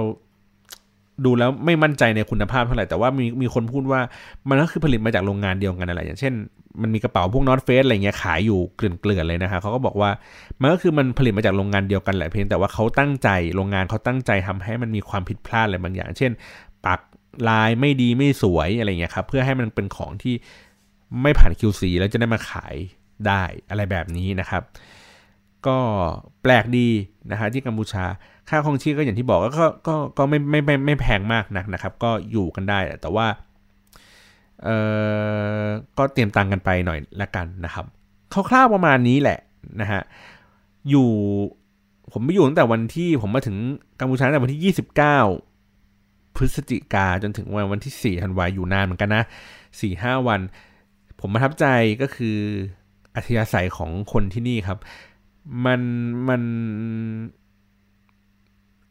ผมผมรู้สึกผมไม่รู้สึกถึงความน่ากลัว เออ มันมันมันมันมันไม่ใช่ฟิลแบบที่ผมไปเจอที่ที่ปารีสอะที่ปารีสผมรู้สึกว่า ผมไม่รู้จักใครเลยสักคนอะแล้วผมรู้สึกว่าผมเป็นคนที่พร้อมที่จะโดนเขา ลังแกหรือว่า โดนเขาปอกลอกได้อยู่ตลอดเวลา แต่ว่าเราอยู่ที่กัมพูชาเรารู้สึกว่า เราไม่ได้เป็นคนที่จะต้องโดนปอกลอกตลอดเวลา คือเราก็คุยกันได้อะครับ เหมือนหาทางหนีที่ไล่กันได้ คนที่นี่พูดภาษาอังกฤษกันได้ได้บ้าง ถ้าคนที่ทำมาค้าขายเนี่ยครับพูดภาษาอังกฤษได้เลยนะครับ ก็คือสามารถเจรจาต่อรอง หรือว่าถามทางหรืออะไรเงี้ยได้ได้กันหมดเลยนะครับ แม้กระทั่งพนักงานในโฮสเทลก็พูดภาษาอังกฤษดีกว่าผมเยอะเลยนะฮะแล้วก็ผมสังเกตก็คือตามบรรดาพวกไกด์ต่างๆ ที่พานำเที่ยวก็พูดภาษาท้องถิ่นได้หมดเลยพูดจีน ญี่ปุ่นเกาหลีนี่คือพูดคล่องเลยนะฮะเเนี่ยอัธยาศัยผู้คนดีนะครับ แล้วก็อาหารการกินก็โอเค แล้วก็บ้านเมืองก็ไม่ได้ดู วุ่นวายอะไรมากนักนะครับ ดูมีความปลอดภัยอยู่ในระดับหนึ่งพอสมควรอยู่เหมือนกันนะครับ ก็สังเกตคือมันผมรู้สึกว่าไม่ไม่ไม่ค่อยมีไม่ค่อยมีตำรวจครับ ไม่ค่อยได้ยินเสียงแบบการทะเลาะเบาแวงกันหรือว่าเราอาจจะอยู่ในโซนที่มันแบบค่อนข้างที่จะปลอดภัยอะไรอย่างนี้ด้วยแหละ ก็เลยแบบรู้สึกสบายใจแล้วก็ คิดอยู่เหมือนกันว่าถ้าถ้ามีโอกาสอีกอาจจะได้กลับมาที่นี่อีก เพราะว่ามันมีอีกหลาย ๆ อย่างที่เรายังไม่ได้ไปดูนะครับอย่างคือเราใช้เวลาอยู่กับนครวัดนครธมเนี่ยค่อนข้างที่จะนาน 3 วันเลย เราไม่ได้ไปดู ฝั่งที่เป็นการใช้ชีวิตบนน้ำบนตัวเลสาบ หรือว่าไม่ได้เข้าไปดูพนมเปญนนะครับหรือว่าเรายังไม่ได้เข้าไปดูชายหาดของที่กัมพูชาอะไรเงี้ยที่เขาว่ามันแบบมันยังมีความสมบูรณ์อยู่นะครับ แล้วก็ นี่แหละเสียดาย แล้วก็ทีเนี้ยผมบังเอิญว่าตอนที่พักอยู่ที่โฮสเทลไปเจอคนไทยคนหนึ่งครับ แล้วก็แลกเปลี่ยนการคุยกันเพราะว่าเขามาที่กัมพูชาค่อนข้างที่จะบ่อย เขาพูดมาอย่างหนึ่งครับว่าที่เนี้ยดีมากนะว่าที่กัมพูชามันมีความบริสุทธิ์ของธรรมชาติ มันมีภูเขา มันมีน้ำตก มันมีทะเลที่ยังสวยงามอยู่ สวยงามกว่าบ้านเรา สมบูรณ์กว่าบ้านเราเยอะมาก แต่ว่าเสียดายว่าเขาขาดวิธีการจัดการที่ดี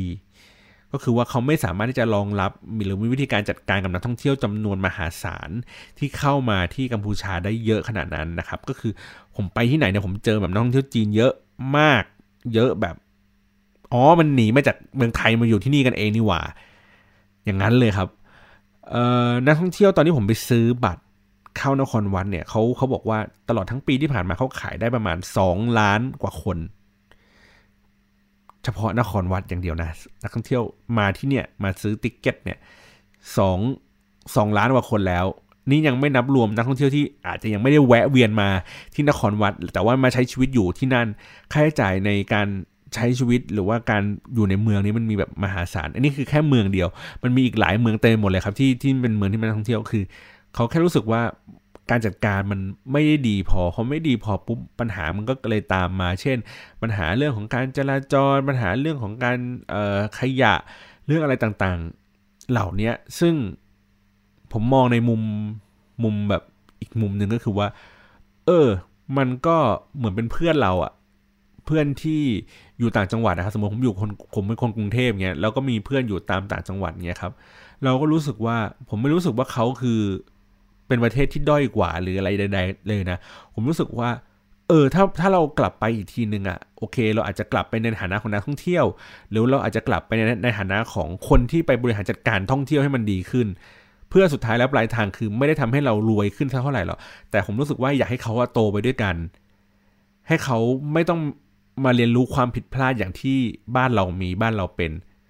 มีวิธีการบริหารจัดการดีๆทำให้เขาสามารถที่จะได้กำไรจากสิ่งสิ่งนี้อย่างเต็มไม่เต็มหน่วย เพราะว่าด้วยมรดกโลกแบบนครวัดอย่างเงี้ยครับ คือมันก็สร้างมูลค่าให้กับเมืองเสียมเรียบให้กับคนกัมพูชามากมายมหาศาลแล้วอะ่ะ อันนี้ขนาดการจัดการยังไม่ได้ดีมาก ถ้าเขาจัดการได้ดีมากขึ้นกว่านี้ มันรายได้มันก็ต้องได้เยอะกว่านี้อยู่แล้วนะครับ ก็เลยก็เลยคิดว่า เออหรือเราคงจะต้องหาอะไรสักอย่างหนึ่งคือ อาจจะกลับไปเที่ยวใหม่เพื่อไปศึกษา หามุมอะไรใหม่ ๆ มากขึ้น หรือว่าเอออาจจะลองพัฒนาโปรเจกต์อะไรขึ้นมาสักอย่างหนึ่งเพื่อที่จะแบบจัดการในเรื่องนักท่องเที่ยวอะไรอย่างนี้ให้มันดีขึ้นนะครับ อันนี้ก็ได้แรงบันดาลใจมานะจากการท่องเที่ยวเหมือนกัน ก็พอสมควรประมาณนี้นะครับแนะนำอย่างที่บอกก็คือว่าไปเสียมเรียบนะครับ ไปนครวัดนครธมก็ อ๋อขากลับผมเดินทางด้วยเครื่องบินนะครับใช้เวลาประมาณชั่วโมงเดียวในการเดินทางกลับก็สะดวกสบายครับ ถ้าเกิดไม่คิดว่าอยากจะต้องใช้เวลา 5-6 ชั่วโมงในการเดินทางบนด้วยรถไฟนะฮะก็สามารถนั่งเครื่องบินไปได้ แล้วก็ต่อรถแท็กซี่หรืออะไรอย่างนี้ตามสะดวกเลยนะครับ ก็สักครั้งหนึ่งในชีวิตครับ เหมือนมีคำกล่าว ผมปิดด้วยคำกล่าวแล้วกันว่าเขาพูดว่า see Angkor and die มองนครวัด สักครั้งในชีวิต คุณก็จะรู้สึกว่า เออฟินและ เดี๋ยว ฉันตายได้แล้วนะครับ ก็ไปพิสูจน์กันดูว่าคำคำนี้มันจริงไหมนะครับ วันนี้ขอบคุณสำหรับการรับฟังมากครับ สวัสดีครับ